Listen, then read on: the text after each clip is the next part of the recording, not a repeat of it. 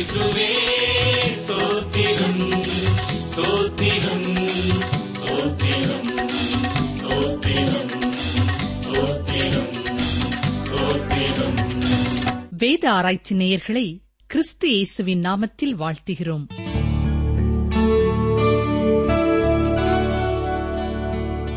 எங்களை படைத்து காத்து பராமரித்து வருகிற எங்கள் அன்பின் பரமபிதாவே, இந்த மகிழ்ச்சியான காலை வேளைக்காக நாங்கள் உம்மை நன்றியோடு துதிக்கிறோம் ஐயா. உம்மை ஸ்தோத்திரிக்கிறோம்.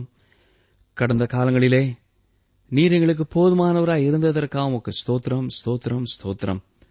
இந்த மாதத்தின் இறுதியிலே வந்து நிற்கிற நாங்கள் இந்த மாதத்தை திரும்பி பார்க்கும் பொழுது எங்களுக்கு நீர் கொடுத்த ஜீவன், சுகம், பலனுக்காக தாழ்மையோடு உமக்கு நன்றி செலுத்துகிறோம், துதிக்கிறோம், ஸ்தோத்திரிக்கிறோம் ஐயா. ஆண்டவரே, இந்த மாதத்தின் ஒவ்வொரு காலகட்டங்களிலேயும் எங்களுடைய தேவைகளை கர்த்தர் அற்புதமாய் ஆச்சரியமாய் சந்தித்தீர், உமக்கு ஸ்தோத்திரம். இந்த மாதத்தின் ஆரம்பத்திலே இந்த மாதத்தை குறித்து நாங்கள் பயந்த நேரங்கள் உண்டு, கலங்கிய வேளைகள் உண்டு. ஆனாலும் கர்த்தர் கரம் பிடித்து வழிநடத்திய அன்புக்காக உம்மை நன்றியோடு துதிக்கிறோம், ஸ்தோத்திரிக்கிறோம் அப்பா. இந்த மாதம் முழுவதும் பல இடங்களிலே நடைபெற்ற விடுமுறை வேதாம பள்ளிகளுக்காக உமக்கு நன்றி செலுத்துகிறோம் ஐயா, உம்மை ஸ்தோத்திரிக்கிறோம். ஆண்டவரே, வேத வசனங்களை கருத்தோடு கற்றுக்கொண்ட அருமையான பிள்ளைகள் ஒவ்வொருவரையும் கர்த்தர் ஆசீர்வதித்தரலும். அவர்கள் மூலமாய் அந்த குடும்பங்களை கர்த்தர் ஆசீர்வதிக்க வேண்டும் என்று சொல்லி நாங்கள் ஜெபிக்கிறோம். வேதத்தை நேசிக்கிறவர்களுக்கு மிகுந்த சமாதானம் உண்டு என்ற வசனம் அவர்கள் குடும்பத்திலே உண்மையாயிருக்க வேண்டும் என்று சொல்லி நாங்கள் ஜெபிக்கிறோம். இந்த மாதத்திலே நடைபெற்ற பல்வேறு சிறப்பு கூட்டங்களுக்காக உமக்கு ஸ்தோத்திரம். அவைகளிலே பங்கு பெற்று கர்த்தருக்கென்று புதிய தீர்மானங்களை செய்திருக்கிற அருமையான பிள்ளைகள் ஒவ்வொருவருக்கும் உமக்கு நன்றி செலுத்துகிறோம். உம்மேலே வைத்த விசுவாசத்தினாலே உம்முடைய பலத்தை நம்பி எடுத்திருக்கிற தீர்மானங்களிலே உறுதியாய் நிற்க கர்த்தர் அனுக்கிரகம் பண்ண வேண்டும் என்று சொல்லி நாங்கள் ஜெபிக்கிறோம். இந்த மாதத்திலேயும் புதிதாய் குடும்ப வாழ்க்கைக்குள்ளே பிரவேசித்திருக்கிற அருமையான மணமக்கள்மார் ஒவ்வொருவருக்காக நாங்கள் உமக்கு நன்றி செலுத்துகிறோம் அப்பா, உம்மை ஸ்தோத்திரிக்கிறோம். ஒருவருக்காக ஒருவர் நீர் ஆயத்தப்படுத்தி கொடுத்தீர் என்பதை அறிந்தவர்களாய் ஒருவரை ஒருவர் நேசிக்கவும், ஒருவருக்கொருவர் விட்டுக் கொடுக்கவும், ஒருவருடைய சந்தோஷத்தை குறித்து ஒருவர் அக்கறை உள்ளவர்களாய் செயல்படவும் கர்த்தர் அனுதினமும் அனுக்கிரகம் பண்ண வேண்டும் என்று சொல்லி நாங்கள் ஜெபிக்கிறோம்.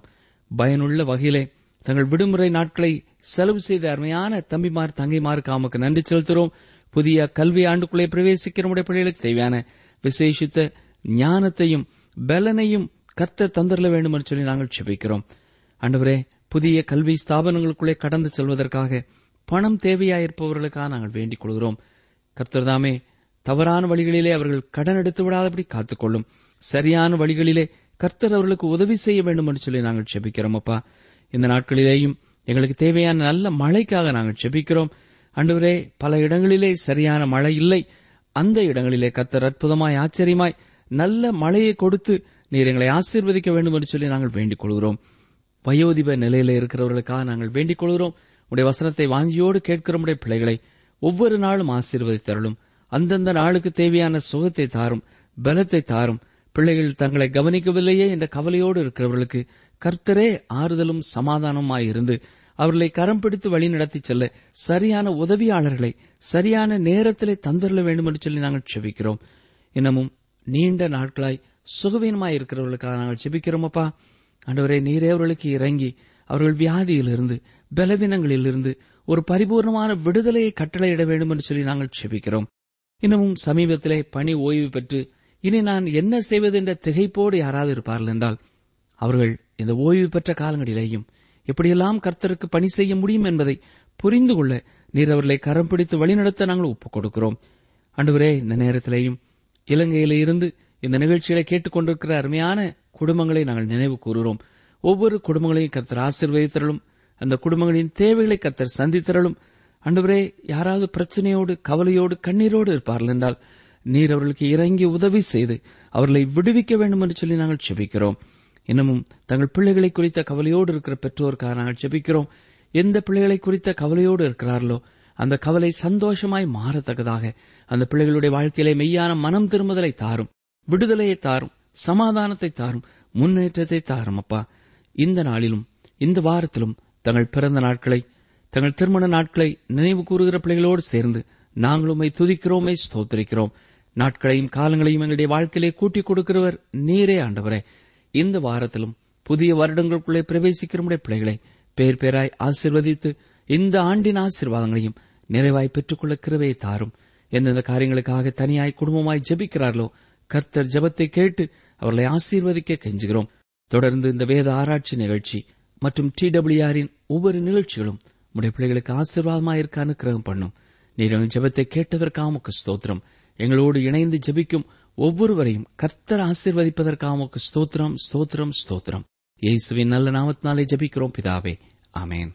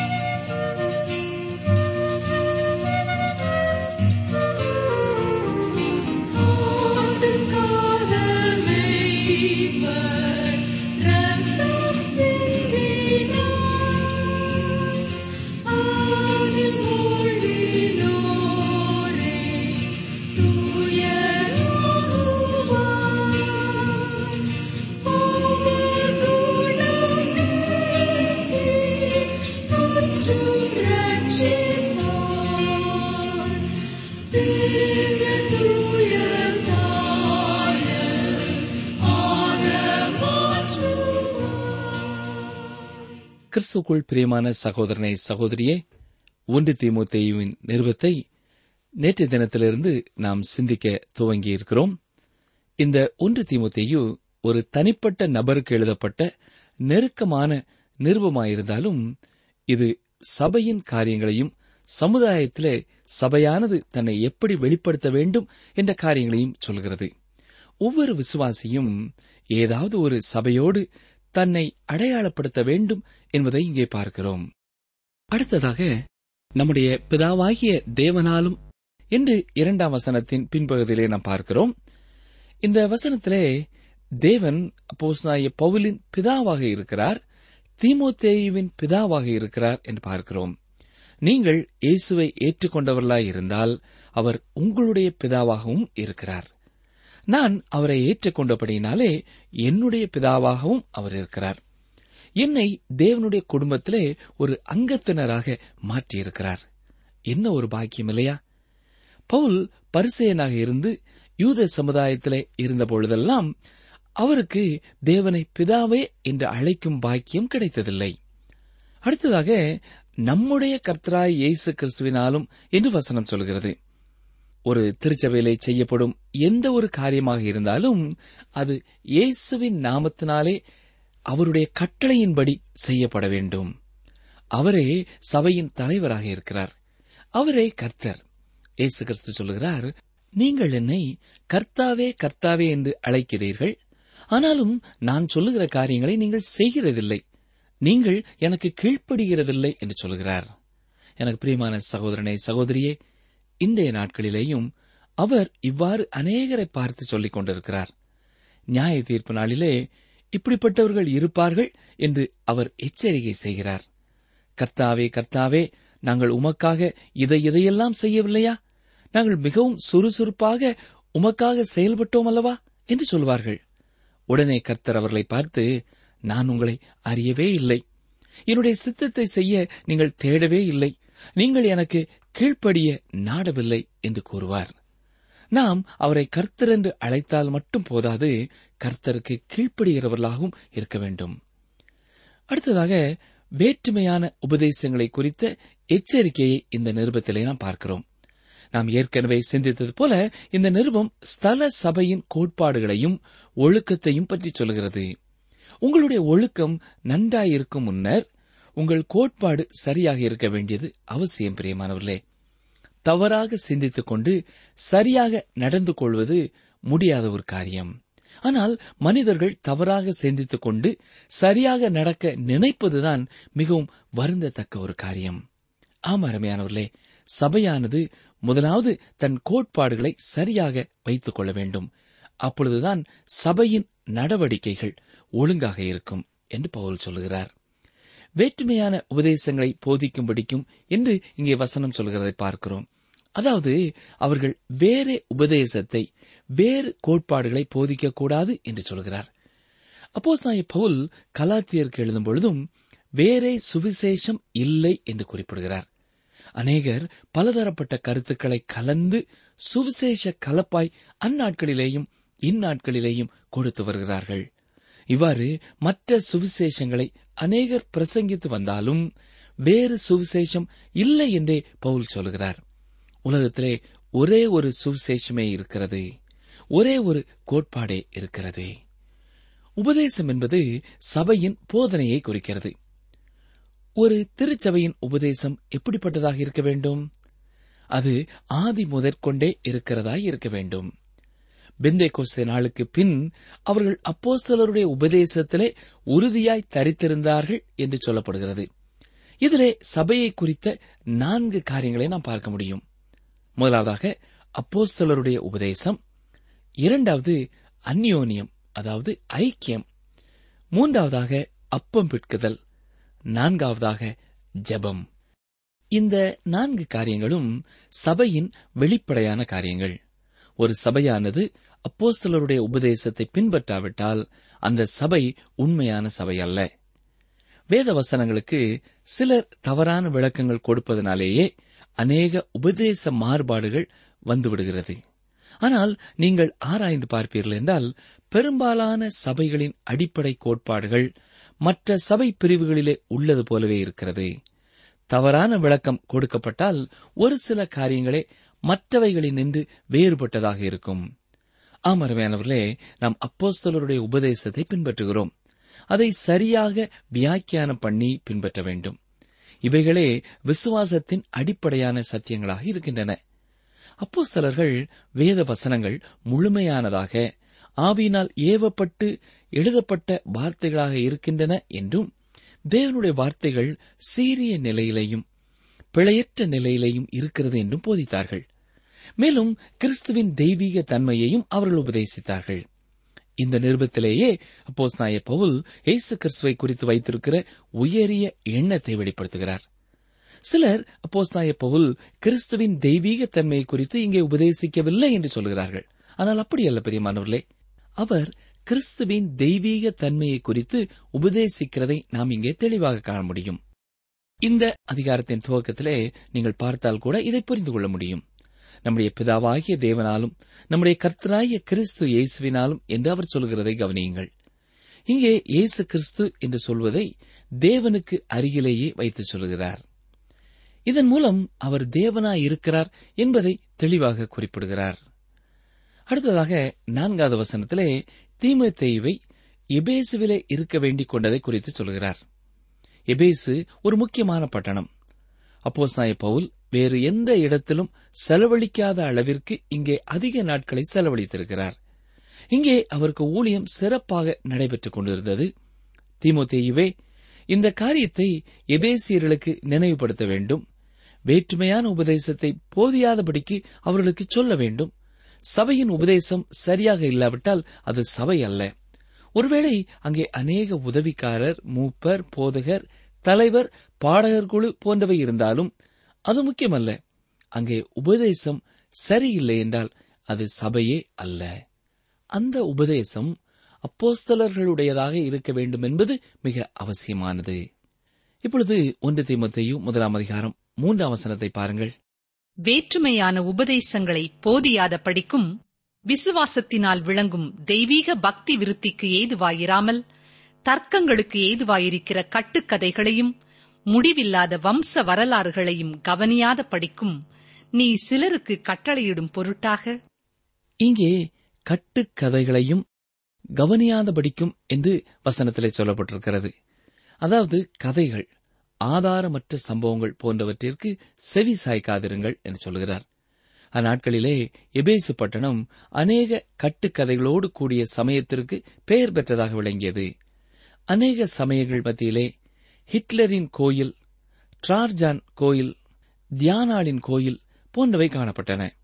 இவை எல்லாமே எபேசு பட்டணத்திலேயே குவிந்திருந்தன.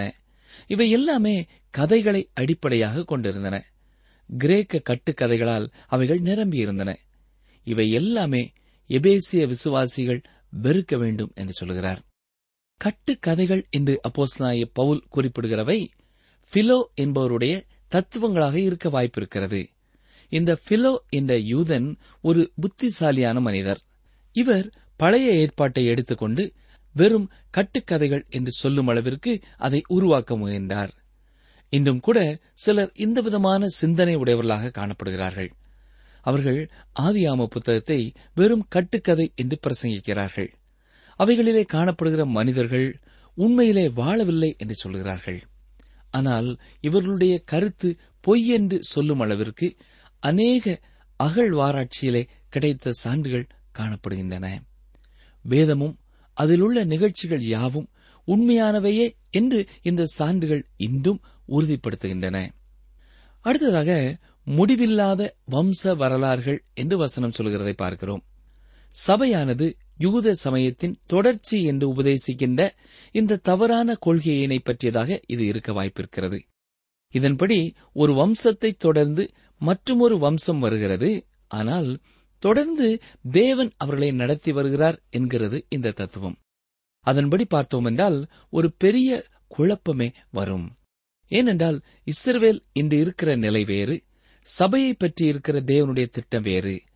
ஆகவே யூத சமயத்தை தொடர்ந்து சபை இருக்கிறது என்பது முற்றிலும் தவறு என்பது இதிலே விளங்குகிறது. மேலும் கிரேக்கர்கள் மற்றும் ஒரு தத்துவத்தை போதித்தார்கள். இதன்படி ஒரு மூலத்திலிருந்து இன்னொரு பொருள் வருகிறது என்பது அவர்கள் உபதேசம். இதுவும் சபையை பாதித்த ஒரு தத்துவம். இயேசுவையும் இந்த படைக்கப்பட்ட வரிசையில் ஒன்றில் சேர்த்துவிட அவர்கள் முயற்சித்தார்கள். அடுத்ததாக விசுவாசத்தினால் விளங்கும் தெய்வீக பக்தி விருத்திக்கு ஏதுவாயிராமல் தர்க்கங்களுக்கு ஏதுவாயிருக்கிற என்று வசனத்திலே சொல்லப்பட்டிருக்கிறது. அதாவது அப்போஸ்தலனாகிய பவுல் தீமோத்தேயுவிடம் இந்த விதமான கள்ள உபதேசங்கள் உன்னை விசுவாசத்திலே கட்டாது என்று சொல்கிறார். ஆம், நீங்கள் தவறான உபதேசங்கள் உள்ள சபைகளை கவனித்து பாருங்கள். அவைகள் விசுவாசத்திலே வளர்ந்திருக்காது. அவர்களுடைய கனிகள் சரியானதாக இருக்காது. மக்கள் தேவனுடைய வார்த்தைகளை தள்ளி அவிசுவாசத்திலே உழல்வதால் சபையிலே தாறுமாறான நிலைமை இருக்கும். இப்பொழுது 1 தீமோத்தேயு 1 அதிகாரம் 5 வசனத்தை பாருங்கள். கற்பனையின் பொருள் என்னவெனில், சுத்தமான இருதயத்திலும் நல் மனசாட்சியிலும் மாயமற்ற விசுவாசத்திலும் பிறக்கும் அன்பே. இங்கே அப்போஸ்தலனாகிய பவுல் மீண்டும் தீமோத்தேயுவுக்கு ஒரு ஆழமான நெருக்கமான முறையிலே தன்னுடைய கருத்தை தெரிவிக்கிறார். இந்த விதமான நெருக்கத்தை நீங்கள் அவருடைய மற்ற நிருபங்களிலே பார்க்க முடியாது. சபையில் என்ன போதிக்கப்படுகிறதோ அது சுத்தமான இருதயத்திலிருந்து அன்பை பிறப்பிக்க வேண்டும் என்று தீமோத்தேயுவிற்கு சொல்கிறார். இந்த சுத்த இருதயம் என்பது நம்முடைய பழைய சுபாவத்திற்கு எதிராக காணப்படுகிற ஒன்று. அதாவது கிறிஸ்துவுக்குள் நீதிமானாக்கப்பட்ட ஒருவனால் ஆவிக்குரிய கனிகளை வெளிப்படுத்த முடியும். இந்த ஆவிக்குரிய கனிகளிலே ஒன்றுதான் அன்பு. ஆனால் பழைய சுபாவமுள்ள மனிதனால் இந்த அன்பை காட்ட முடியாது. சபையிலே 3 விதமான காரியங்கள் வெளிப்பட வேண்டும். முதலாவதாக விசுவாசம். தேவனிலும் அவருடைய வார்த்தையிலும் விசுவாசம் வேண்டும். இரண்டாவதாக அன்பு. அன்பு என்பது உங்கள் வாயிலிருந்து வெளிப்பிரகாரமாக வருகிற ஒன்றல்ல. இது மற்றவர்கள் மீது உண்மையான கரிசனை கொள்ளக்கூடியது. அதாவது, நீங்கள் அன்புடையவர்களாக இருந்தால் மற்றவர்களை குறைத்து கூற மாட்டீர்கள். அடுத்தவர்களுக்கு எந்த விதத்திலும் தீங்கை கொண்டு வருகிற காரியத்தை செய்ய மாட்டீர்கள். ஒரு சபையிலே அதன் போதகருடைய ஊழியத்திற்கு எதிராக அநேக குற்றச்சாட்டுகள் சொல்லப்பட்டன. அவருடைய ஊழியத்தை தொலைப்பதற்காக என்னென்ன வேலைகள் உண்டோ அத்தனையையும் அந்த சபை உறுப்பினர்கள் செய்தார்கள். ஆனால் அந்த ஊழியர் தன்னுடைய ஊழியத்தை சரியாகத்தான் செய்தார். இருந்தபோதிலும் அவர் மீது வீணான குற்றங்களை சாட்டினார்கள். பாருங்கள், இந்த சபையினர் இதன் மத்தியிலே கிறிஸ்துவின் அன்பை குறித்து பேசிக் கொண்டிருக்கிறார்கள். இது மாய்மாலம் இல்லாமல் வேறு என்ன என்று சொல்லலாம்? நாம் கிறிஸ்துவின் அன்பை குறித்து பேசினால் மட்டுமே அன்பு வந்துவிடப் போவதில்லை. நாம் மற்றவர்கள் மீது அன்பு கூர்ந்துவிடப் போவதில்லை. நாம் கிறிஸ்துவின் அன்பை வெளிப்படுத்த வேண்டும். விசுவாசம் சபைக்கு உள்ளான வாழ்விற்கு மிகவும் அவசியமானது. அதே வேளையில் அன்பானது சபைக்கு உள்ளும் சபைக்கு வெளியேயும் உள்ள வாழ்க்கைக்கு அவசியமானதாகும்.